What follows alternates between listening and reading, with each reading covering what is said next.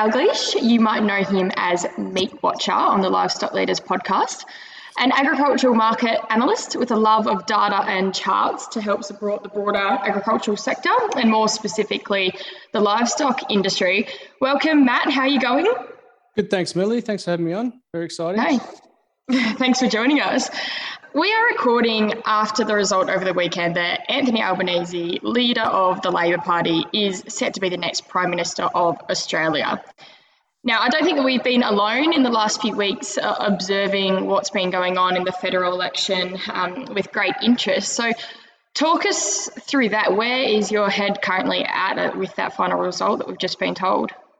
Look, it's an interesting development. I think uh, early days yet because we haven't seen the structure of the cabinet and, and who's going to be the agricultural minister. Um, so that'll be the first step to see who it is, and hopefully someone that's um, you know, going to be receptive to listening to this sector, including the live export sector. Just um, given given some of the discussion around uh, leading into the election, you know, there was a bit of a toing and froing and not very clear messaging about what's going to be happening with regards to live sheep exports. So hopefully whoever the incumbent uh, new, new minister for ag is is going to be someone that's going to be prepared to listen to the industry uh, more broadly in terms of agriculture, but also listen more specifically to the participants in the live export space to um, to make sure they're on top of um, how important the industry is to us. Yeah, and I think we're not alone in saying that it has been confusing with the backflips and everything like that, where their stance actually is, and, and we won't know until all of that unfolds. What would you know a ban or a, a, phase out mean for our markets? Like I know that different countries re- require our exports. Banning the export of some of these commodities on some really exasperated, already tough supply chains. What would it mean? Uh, if you're talking more broadly, so a ban on all live exports, I'm assuming you mean the million cattle as well as sheep. I should st- I should stress that's not the policy of even the ALP to ban live cattle. Um, but yeah, I mean, from a from a live cattle perspective, a ban to the sector would be disastrous for a country like Indonesia. They're heavily reliant on Australian products um, for their food security, um, and also, you know, the, the value chain over there. Like they've been making inroads in terms of putting in uh, feedlots within Indonesia to employ the local community there as well. So it would be a, a huge blow, not just to the food security, but to the economy of a, of a country like Indonesia that's becoming, uh, well, they're, they're already a, an important trade partner in a lot of areas, but with the free trade agreement we've signed with them last year, that's, they're, they're becoming increasingly important in that space too. So uh, it wouldn't be a good look, I don't think, for Australia to be um, impacting upon both their food security and their economic stability in some of those regional areas of Indonesia. Yeah, that's it. I think Indonesia is a, is a really good example that we can um, touch on. With um, these, like you're obviously an expert in these areas and um, markets worldwide. It's not when we say live export, we're not just supporting like the agricultural supply chain, is it? Can you talk to us about some of those interrelationships and the different market effects? Say for argument's sake, you know, to bring in uh, or to or to adjust, um, you know, a protocol in a certain field, or, or you know, that there's always uh, a, responsive thing you've got to do back uh, to assist that country. To, so, so say for arguments like into Vietnam, if we were to try and seek, um, you know, alterations to a trade policy, so the Vietnamese uh, delegate would often request back you know that we give them something in return. So and and, and that can sometimes be within you know an agricultural commodity where there's you know kind of a, a, give and take but it can also cross over to you know we'll allow some kind of a technological product in or or, or you know give a preferential tariff arrangement to another um, you know non-agricultural manufactured item in in exchange for a concession on an agricultural based one. So there, there's a lot of that negotiation that goes on, obviously, when those uh, agreements are being formulated. Um, and and yeah, for, for, sure, it's not just about um, trade in agricultural products; it's trade across the board. Uh, when you go more broadly, I think I touched on it there with regards to Indonesia. That the you know the cattle that we supply into Indonesia goes into an Indonesian feedlot, and you know there's a lot of employment in that aspect. But then they go through to processing domestically as well, which also employs a lot of Indonesians all the way along that supply chain. And it's not a dissimilar factor when you look at um, the live sheep, say that go into countries like Kuwait. There's been a lot of money invested from the Kuwaiti side into you know up, upgrading their processing capacity and their, their handling capacity um, for the sheep that go there as well. And again, that's you know that's um, not just the investment, but it's also part of their uh, you know food security me- measures. They the, the consumer in those end destinations want to have access to the live animal. I mean, of course, they can also be interested in taking our chilled and frozen product, but um, you know, there, there are a range of reasons, both kind of economic, social, um, religious to a degree as well, why countries have a preference for live animals. And I think it's, you know, for, for people coming from a, you know, Western background like Australia to, to try and kind of impose upon them our wishes, if, if you talk about, you know, the, the, the phase for, you know, the case for banning it, um, it's a bit, I think, presumptuous and a little bit kind of moralistic to, to have that view without understanding the complexity of how the industry operates in those countries, you know, and how important they are also for those um, destination countries as much as it's in, as is also important for a state like WA, for the, for the live sheep um, example. Yeah, and I think that provides some really great context into where Australia sits in terms of yeah, not only live export, but how that interrelates with other market commodities as well. Matt, do you have any ideas on how we can work with this government to make sure that they understand our current operating environment? Um, I think more more more broadly, I guess when you extend beyond kind of just the live export perspective, but I think it you know having um, open communication and, and making you know um, making sure that there's not just one particular you know counterparty within the government that you're liaising with, but you've got to have, I think, multiple points of contact across, you know, across that kind of political spectrum, whether it's in, you know, in terms of discussions with advisors as well, not, not just kind of engage with one particular minister. I think we need to, you know, people within the sector that are representatives of the sector in terms of agriculture, I think need to be always on the lookout to to be able to um, kind of establish and maintain networks whether it's those that are in government, those that are in behind the scenes advising government in terms of the policy side of, of, of, the equation, or indeed, you know, now with the LNP moving into an opposition uh, situation, I think we still need to maintain a dialogue with, with, with all parties concerned, whether they're whether they're in the position of making the decisions now or whether they're going to be in that position into the future. I think it should be something where it's always in the mind of representatives of, of, of agriculture and livestock and live X or whatever. We all should be trying to foster um, good working relationships with anyone that's a, you know a stakeholder or a participant within this field, and particularly those that are in the position to be making a decision uh, at some stage, either whether it's uh, current decisions or or decisions into the future. You know, depending upon you know, we, we know that we're going to get um, adjustment to uh, the politi- who is who's in charge politically through time. We're always going to get an ebb and flow between um, political parties. Uh, so we just need to make sure that um, we're always kind of having that point of contact all the way through. I think. Yeah. Do you think we're getting better at that as, as is in agriculture? Uh, look, I think so. I mean, there, you know, there's um, there are plenty of representative bodies out there that are that are you know kind of advocating for their particular segment of agriculture, and I mean, the livestock leaders is a good example of one in the space that you guys occupy. Um, and I think, yeah, I think that that that kind of it's not so much the lobbying aspect, but just being able to um, you know maintain those very important relationships with with those key participants. I think that um, you know it, it's it's it's fairly well understood within within those particular representative groups that it that needs to be something that's uh, that you can't just kind of turn on and off. It has to be something that's an ongoing uh, dialogue b- between parties. Yeah, I completely agree, and, and like you said, like we're not a um a political group whatsoever, but it's not just those conversations, it's actually making sure that the broader community uh, are gaining access to information that allows them to make a balanced decision and then the flow on effects in the political landscape and even um, with service providers and whatnot as, as well. And so, for everyone's background, Matt was a livestock leader. When did you attend the workshop, Matt? It must have been in Bendigo um, this time last year.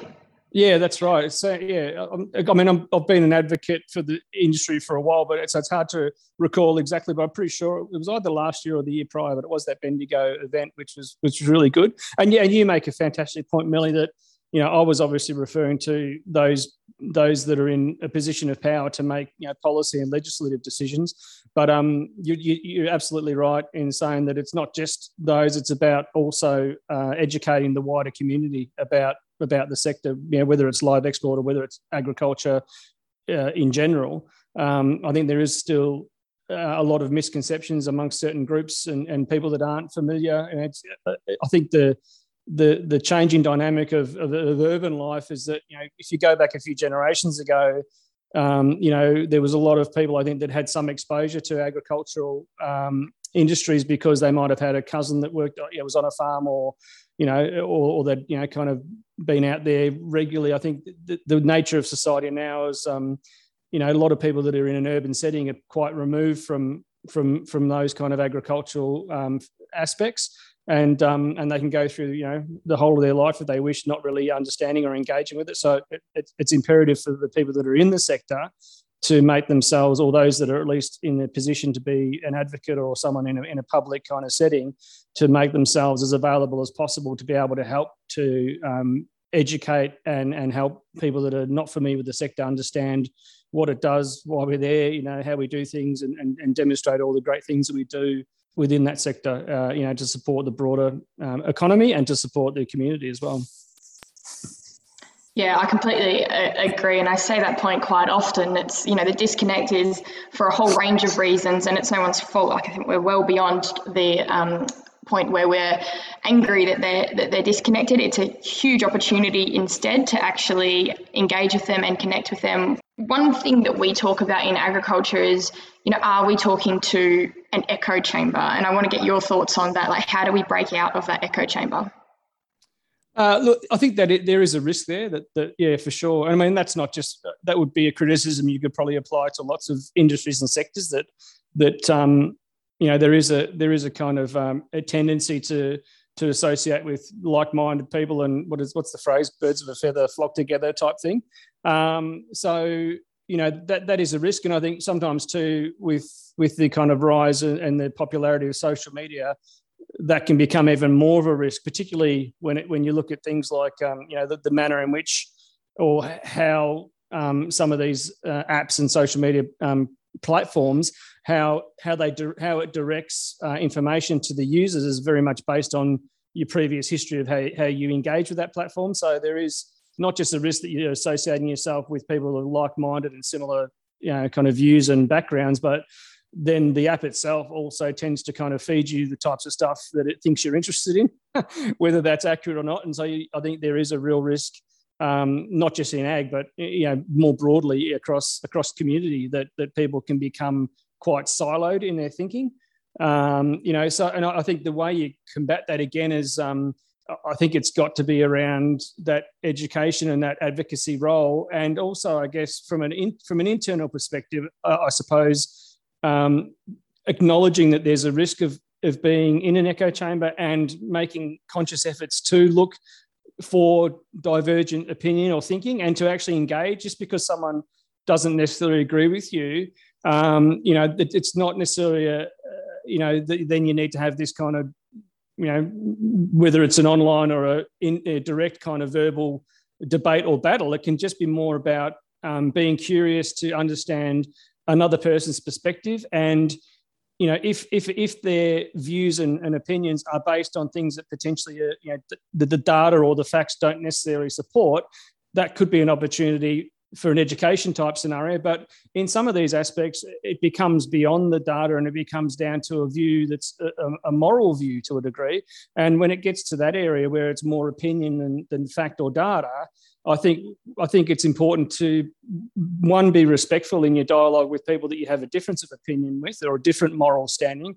But I, I don't. I think you've got to also have the a, a level of curiosity to and the um, I guess the the uh, willingness to to actually listen to what they've got to say and think about it. Don't just discount it. Like you know, um, I think people that are um, that are kind of good thinkers, I think, are people that are open to new ideas.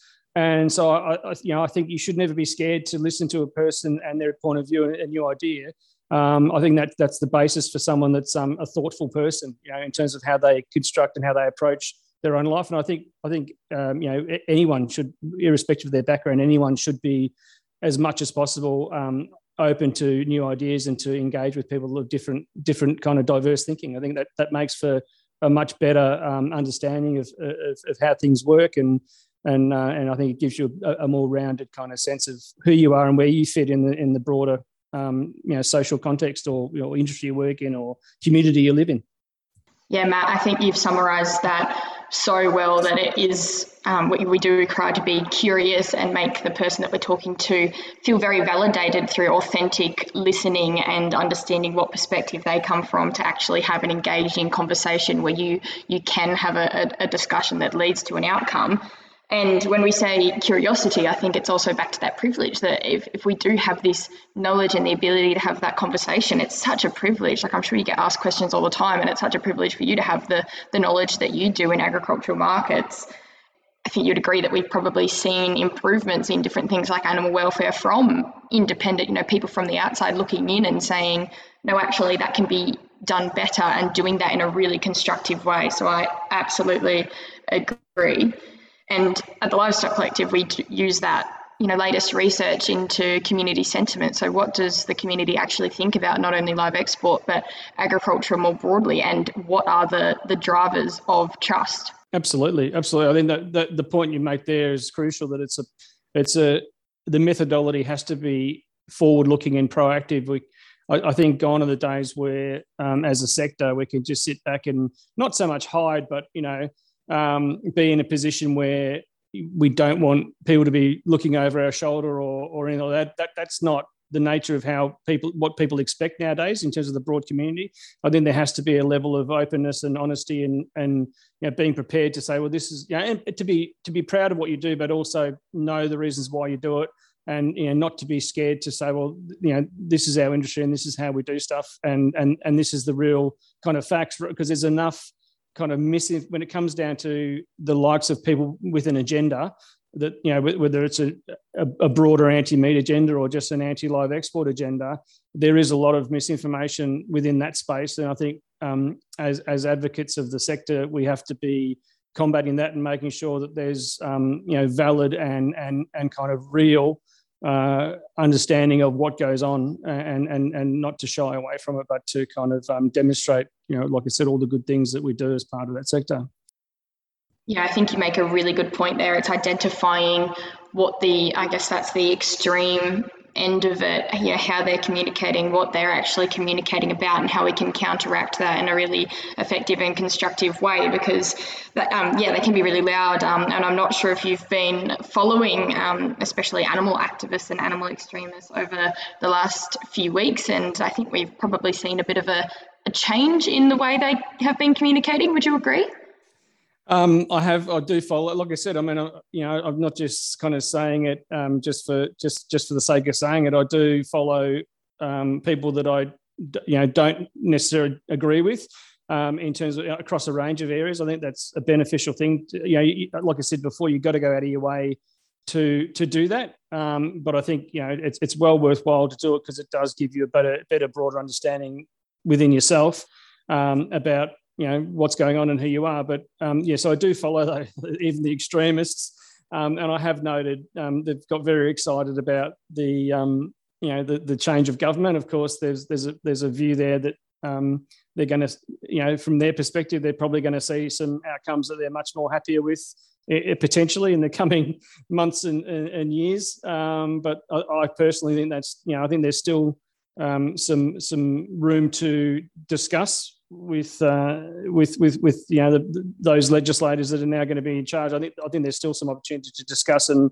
and, and advocate and demonstrate what's been done over the last few years in terms of changes to the sector and what the data is showing and, and talk from a more factual and scientific point of view and the economic point of view, I guess, as well, in terms of the, the, the benefit that the sector provides to the to the broader community uh, and, and specifically to the regional um, regional parts of the country that that in some areas rely heavily on on, on aspects of agriculture and, and, and the supply chain.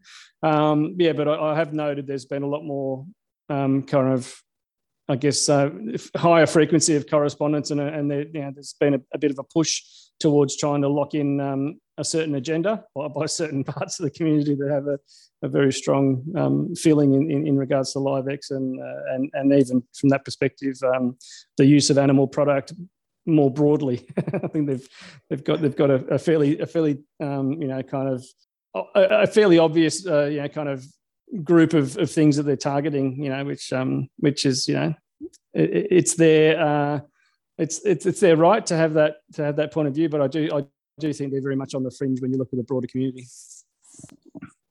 Yeah, I agree. And I'm really glad that you highlighted the improvements that the live export industry in particular has made in recent years. And we've acknowledged that things haven't always been great, but we're certainly improving animal welfare and our practices, not only in Australia, but overseas as well, to be in a, a really, really strong position. And communicating that and being transparent has been part of the success of the Livestock Collective.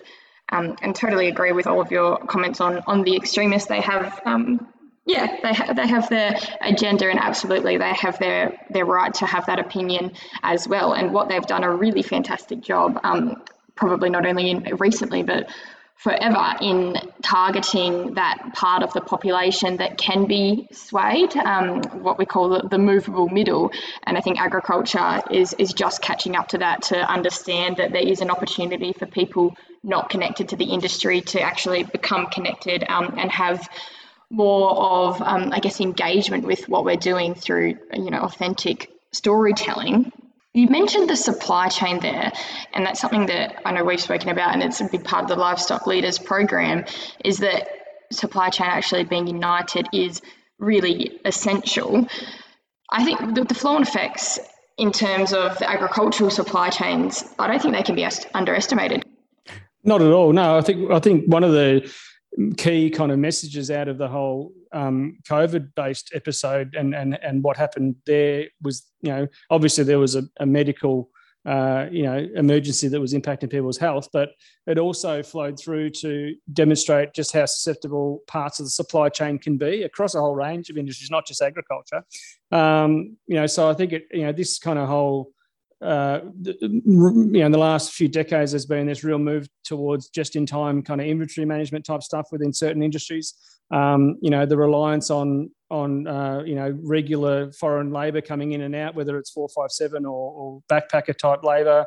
You know, the, the fact that there's been a, a slow deterioration over time of, of manufacturing within Australia that kind of highlighted some shortfalls. Uh, you know, so and and and to a degree too, industry um, you know, even consumers, say, of agricultural goods, which are some of the clients we work with, they have been um, quite, you know, historically over time, you know, and, and probably from an economic perspective, rightly so, they've been looking towards when they when they look for inputs to what they're creating, they look for sometimes the cheapest input to a certain degree of quality. But um, the the whole COVID episode and the disruption to the supply chain highlighted to them as well that it sometimes is not just about uh, where you can get, you know, you're not balancing out cheapness and quality, it's also balancing out accessibility. Um, and so there's been a real reawakening, I think, in some areas of an understanding that, um, you know, we need to be more focused on on the supply chain and where we where we um, obtain our, our, our inputs, particularly our really important inputs like fuel and fertilizer and factors like that, know, the ones that are crucial across many sectors. Um, we need to be a lot more aware of that as a country and as an industry. And I think it because it does flow into you to a degree, it flows into your level of national security for these key important aspects. If we don't if we don't kind of pay enough attention to how important they are when we get these disruptions like a COVID or like a conflict like we're seeing in Ukraine at the moment, um, that has implications for global trade and, and, and, and how you know those sanctions are playing out with you know like the likes of Russia or changes to policy like in China with regards to you know exports of fertilizer or exports of chemical, um, it has a big impact on the country and on, on, on sectors within Australia. So I think I think there needs, needs to be much more thought put into supply chains and how we go about um, you know engaging with supply chains because um, you know there's lots of areas in a supply chain that can kind of cause issues uh, as we've seen through COVID. You know.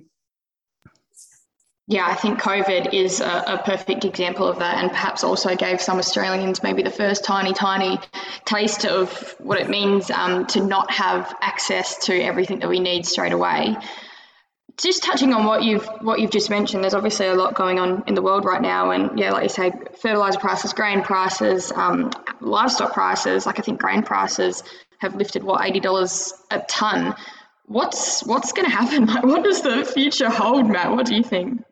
Uh, look, in terms of grain price, uh, obviously within Australia, we're, you know, we're coming in from a. Uh, you, I guess you've got to look at the domestic and the international because they're two, to a degree, they're they're somewhat at the moment competing kind of factors. So this will this coming harvest this next next year will be the third pretty good harvest we've had in Australia, and obviously the season's fantastic. So there is a lot of domestic supply out there, but uh, um, yeah, and then that's and that's been one factor you mentioned about the price of grain in the last week or so has gone up eighty dollars a ton.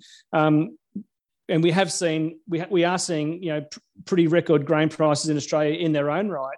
But if you actually compare the relative price of grain in Australia to the global price presently, the Australian prices are actually at a heavy discount, which is which is quite unusual. Um, at the moment, on average, they're about $140 a ton under the global price. Um, you know, and so that's a significant discount. Um, so, so even though you know for the for the grain consumers in Australia, uh, like the likes of your pig farms or chicken farms or, or feedlots, um, beef feedlots, they they're paying a high price for the grain historically. But if the prices were reflecting the global price, they'd be paying another potentially 150 or even 200 dollars more because the, the normal the normal scenario for grain pricing in Australia on any given year is for Australia to run at a, at a premium to the global price of about fifty dollars is the average long term. Um, you know, and during during drought, that premium can lift up to you know hundred dollars or so. Um, but yeah, at the moment we're we're at 140 or so discount. So um, you know, the,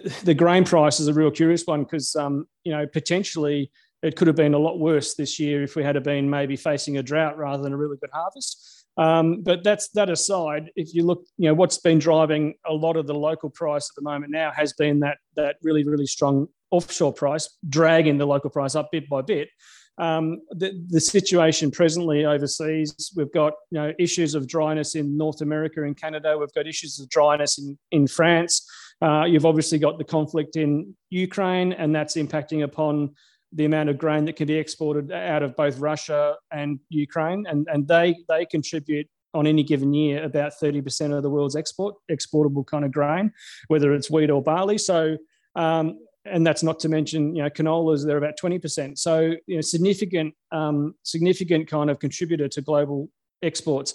Um, so there's a lot of supply chain factors in the northern hemisphere that are making um, the market quite nervous about supply, and that's what's driving these high prices. I don't think uh, that the circumstances are such that we're going to see any real relief in in, in global pricing for grain um, for the for the foreseeable next six months at least. And I mean, it's heavily dependent upon what happens in Ukraine and Russia, um, and that conflict doesn't look like it's going to be you know stopping anytime soon. So you know the you know probably probably we're looking at reasonably strong prices at least to the next you know northern hemisphere harvest the next time we get a decent harvest in the northern hemisphere which which might be you know 2023 24 rather than next year.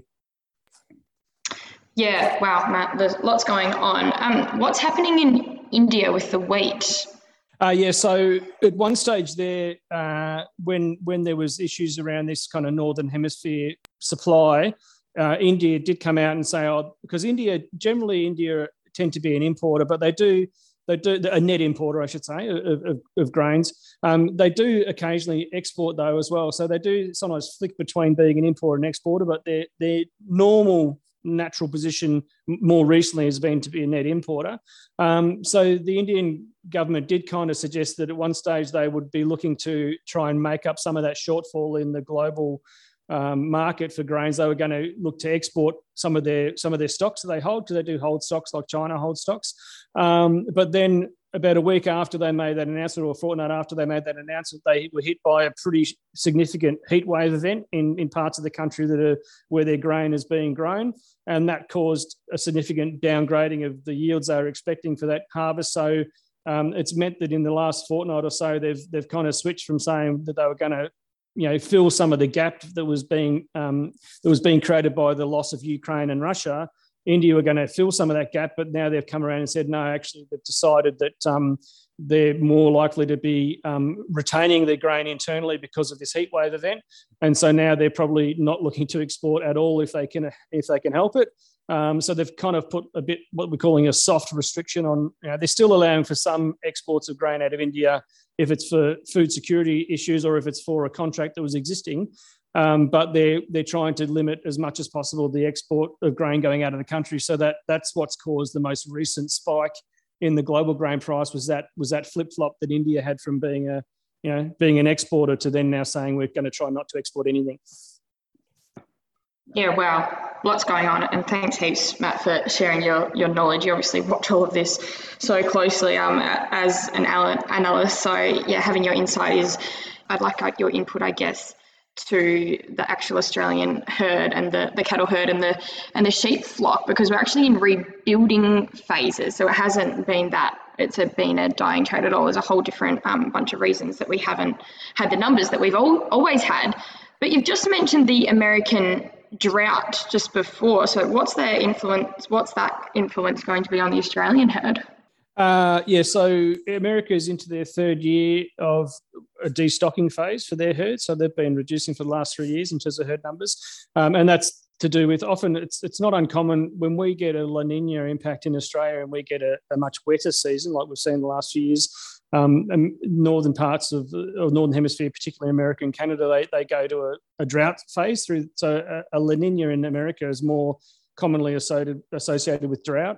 Um, so that they have been seeing a reduction in their in their herd through the last three years. Um, it, it's getting to the phase like the American cattle cycle is a, is a little bit more stable than the Australian one, and part of the reason for that is that they are much more heavily reliant on, on grain feeding. Know, the, the feedlots in America are significant in terms of their turnoff. It's you know over ninety percent of, of animals are, are grain fed over there. Um, so, but then that that level of, of, of, kind of turnoff makes it a bit more of a predictable cycle in terms of supply.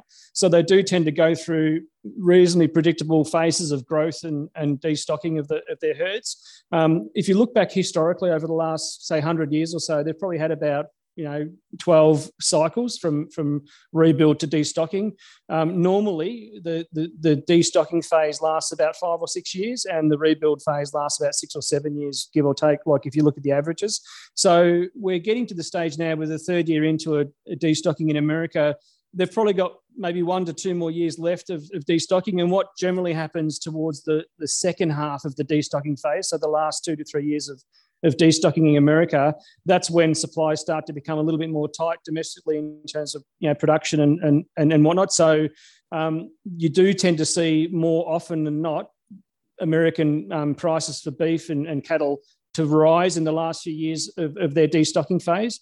And, and, we have seen some of that this year with, with increasing prices. I mean, some of the price impacts have also been because of the disruption to the supply chain, like we spoke about before with COVID and, and, and the disruption to trade and, and concerns around the ability to move stock about.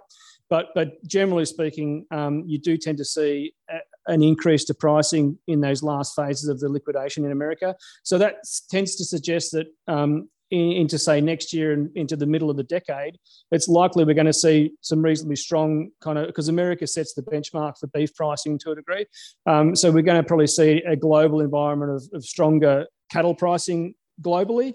Um, and then that you know that can have. I mean, at the moment, Australia, because we're in this very strong rebuild phase, and America have been in this strong destocking phase um, currently, Australian cattle prices compared to the, the global price, we're, we're quite um, highly priced. You know, our, our animals are, are, are, running at a premium to American uh, animals if you're looking for like for like. So that you know, if you're comparing heavy steers to the equivalent in America, we're sitting at about a 15 to 20% premium give or take at the moment. Whereas normally we sit at about a 35% discount to American pricing. Um, and so, you know, we are at a stage where we're, where we're, where we're kind of um, uh, I guess if, uh, in a global sense, we're, we're, we're quite expensive for our product presently. Um, if you get to a stage in the next few years where America are going to go through this final stage of liquidation, it's likely their pricing might catch up or overtake ours again. So we go back to a bit of a discount. Um, if if that coincides with you know a switch back to a, a La Nina event, uh, sorry, a El Nino event in Australia, a drier one, then um, we could start to see a bit of price pressure here, and that'll bring our pricing back to you know more normalized levels historically where we're running at that discount again. Um, and and if, if, i mean if, but if that coincides with the americans going through the final stages of their destocking and starting to begin a rebuild um, we might see you know a, revert back to more normalized pricing. Like i said that our prices on a global basis for cattle become a little bit um, a little bit more cheaper comparatively and um, and that could be a good thing for our for our kind of export markets and and, and indeed even for you know in, extending into the to the live cattle trade that it you know at the moment I think it's quite difficult at these high prices to be um, you know shipping animals into into the likes of Indonesia and Vietnam for, for cattle. Um, you know and and um, you know like you said before we, we, we've got we've got the herd's rebuilding here. We're coming off a low base. We've got a lot of um, interest to retain animals on farm and, and to rebuild here. So, you know, that's making it difficult for our volumes of exports, whether they're boxed and chilled or whether they're volumes of number of head of live cattle going. Um, you know, there's there's this kind of supply issues as to why that market's a little bit softer than what it's been in previous years. Yeah, wow. And so, what are your projections for the Australian cattle herd rebuild and the Western Australian flock rebuild for sheep for live export? Uh, in terms of, I mean, the, the, the, cattle, you know, the anticipation is for, a, we're looking to go back to, you know, the high 28 million head by, you know, 2024, 2025. I don't think we're going to get as high as 30 million head in terms of cattle numbers. Um, you know, I think there's a, if you look at, um, if you look at the normal kind of historical cycle in terms of going from a, a wet season to a dry season, uh, I did some analysis on this just last week, actually, just looking at over the last kind of you know, 120 years, how how frequently has the dry followed the wet, and what's the gap been between that? And, and generally speaking, it's somewhere between two to four years after the wet seasons. We tend to get um, a return back to a, a, dry cycle. So, with that in mind, I am kind of expecting it's, it's, obviously the caveat is that it's very hard to predict the weather out to next week, let alone out to two or three years. But if you're looking at just that that average cycle, it's fair to say that probably by 2024 or 2025, it's quite likely we're going to see at least one really dry season somewhere in there, maybe 2026 at a stretch. Um, and that that could that could kind of like I said, coincide with the US in a rebuild phase because they could be going into a potentially wetter cycle when we go into a dry cycle. Um, so, yeah, I, I, think we've got the herd rebuilding presently. We've probably got another year and a half to two years, maybe three years tops to be able to rebuild. And then, then I think we might move back to a, to a stage where the herd becomes under pressure again. And I, I'm, I'm I'm, I'm not confident we're going to get above you know 30 million head before we start to come under pressure again. That's why I'm thinking we might top out in those high 28, 28 29 million head level. Um, in terms of the, the West Australian flock uh, for sheep, particularly, I, I, do have concern that, that, that you know, and, and a lot of the concern is around the disruption to the live sheep export trade. So we've seen the the moratorium that's been put in place for that northern hemisphere summer, um, you know, the ban for the three months effectively I think that's been a bit disruptive to the sector. Um, and you know, with this with this entry of the of the Labor government coming in, there's there's kind of further uncertainty, I guess, around what is going to happen. Um, you know, obviously, I'm I'm optimistic that that the Labor government will uh, engage and, and and talk to industry and, and find out more before they just go ahead with a with a phase out. They have they have said obviously that their plan is to phase it out, but they haven't given a set time frame. I'm still hopeful that they will um, reconsider that phase out and maybe look at all of the factors that have been more recent and maybe change their mind because you know my concern is that you know the the, the moratorium has caused some disruption to the trade and a lot of that disruption has been felt in WA and I, I the the reduction in the in the flock in WA I think is is somewhat um, there are other factors there of course for that reduction, but I think a lot of it's been around the issues with live export and and the difficulties, and and I'm I'm concerned that if the sector be, continues to become you know difficult to navigate, or indeed if if if the pathway that the government sets now is that it is going to be phased out, um, you know, I think that's probably going to continue to see the, the industry, in terms of the sheep industry in WA, continue to shrink, both in terms of the size of the flock and in terms of the supply chain. Um, and I, I, do have concerns actually that, um, you know, a, a, a, place like WA that's quite geographically isolated, um, that has, you know, a, a, smaller population when you contrast it to the eastern seaboard, of course, and so a smaller domestic market. You know, that's part of the reason why the producer in WA heavily relies on the live export of sheep to to kind of um, you know um, give them a third option in terms of turnoff. Uh, and without a really robust and strong live export sector there, I do have concerns over time that the, this WA sheep industry will will go will go to the way to a degree of what we've seen in Queensland, where the industry contracts to such a point that it almost becomes irrelevant. Um, and that's hopefully I don't annoy any Queensland sheep producers in that statement. But if you look back to you know the size of the sector in Queensland historically, it, it has significantly um, you know reduced in size, and it, and it makes it difficult for um, you know for the supply chain to manage when when the industry becomes much much smaller. Yeah, and I think that phase out is probably very strategically used, and I know I personally get frustrated by it because it doesn't allow any confidence into what that decision making is. Like you said, there's no time frame on it. And obviously, live export provides um, farmers, particularly in Western Australia sheep industry, that market diversity. But I want to ask you, even for those farmers that don't actually export their animals, how is it related to the domestic prices, and what does it mean for those interrelationships? Yeah, so I mean, for um, there, there, was some analysis done uh, back in 2018, looking at 2018, 2019, looking at if there was a if there was a, a sudden ban to the sector. So I just you know the point I'd make is that the the the narrative from the Labor Party is that it's going to be a, a scheduled phase out, which you know if, if they're going to go down that pathway. So we're not looking at hopefully a, a quick ban, a sudden ban, but certainly um, a sudden ban to the to the sector uh, would have some significant price implications, according to the analysis I've, I've undertaken uh, in WA, just because of how important that sector is with regards to turnoff, how much of the turnoff goes there. So, from memory, that, that analysis back in 2018, 2019 was suggesting price falls across the board for, for the sheep producer in WA of between 20 to 35%.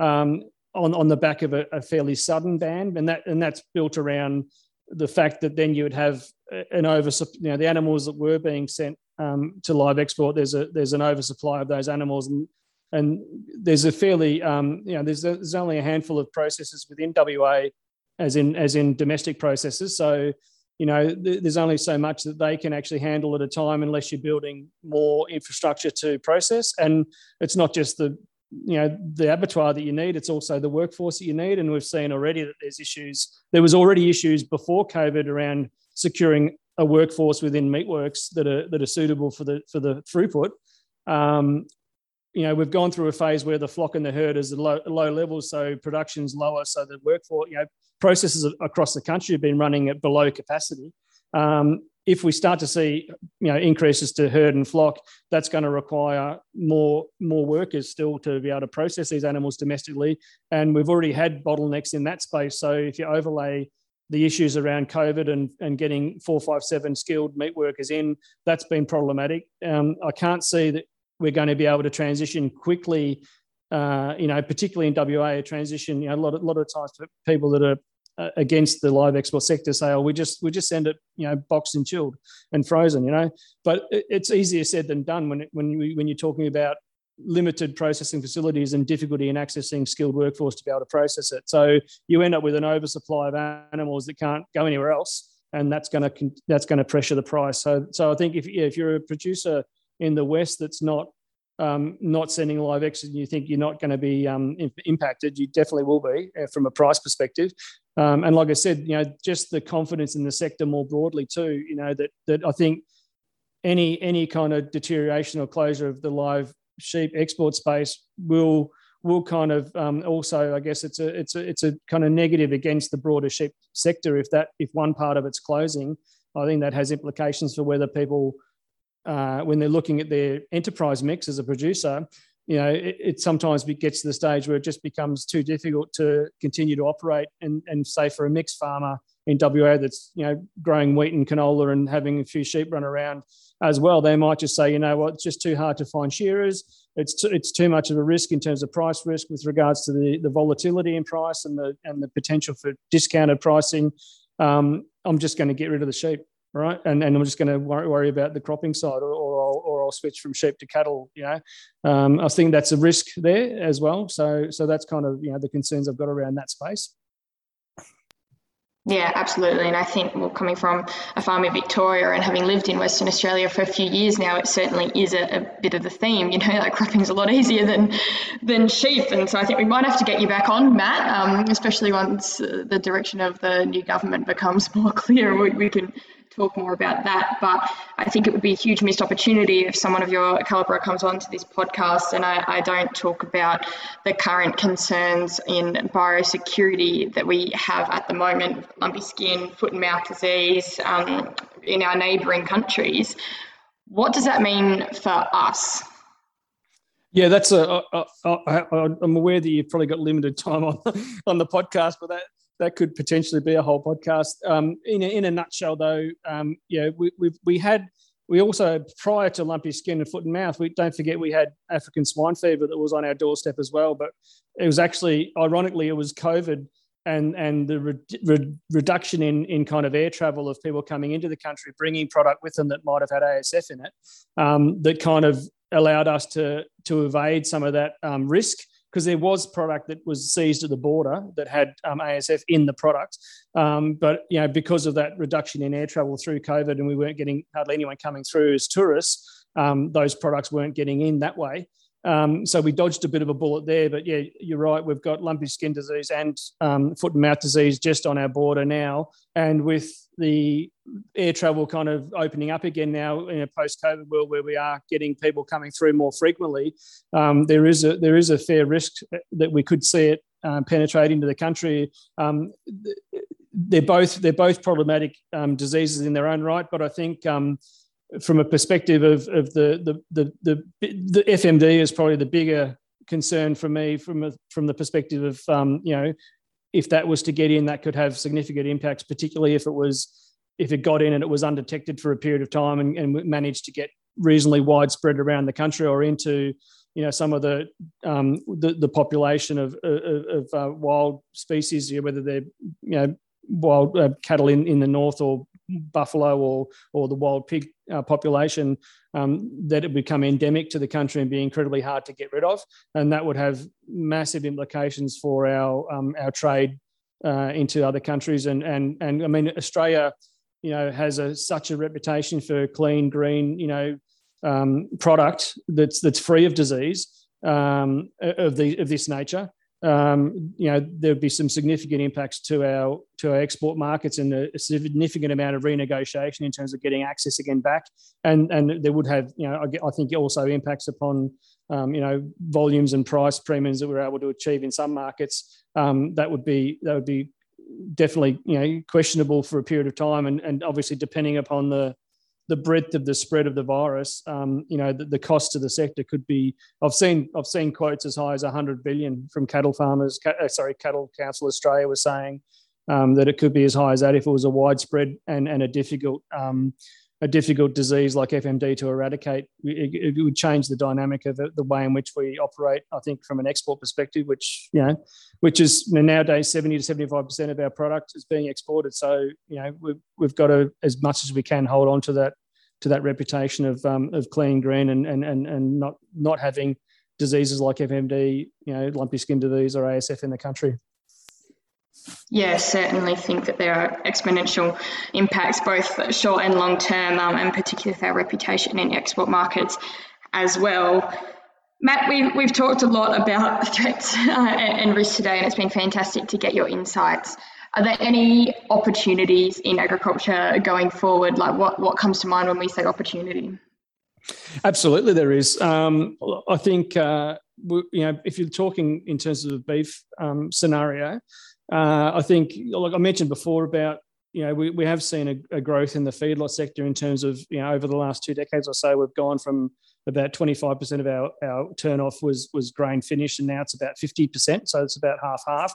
But that means that we're still if you compare us to the likes of um, the US which is a you know, big a big kind of player globally we're very much still a you know we've got a lot of grass fed finishing system so we're in a, a neat a neat position from the beef space that we actually can target the traditional premium markets, which are the grain fed into kind of North Asia, into Japan and South Korea, that kind of heavily intra, intra fat marbling type markets that like the grain fed product.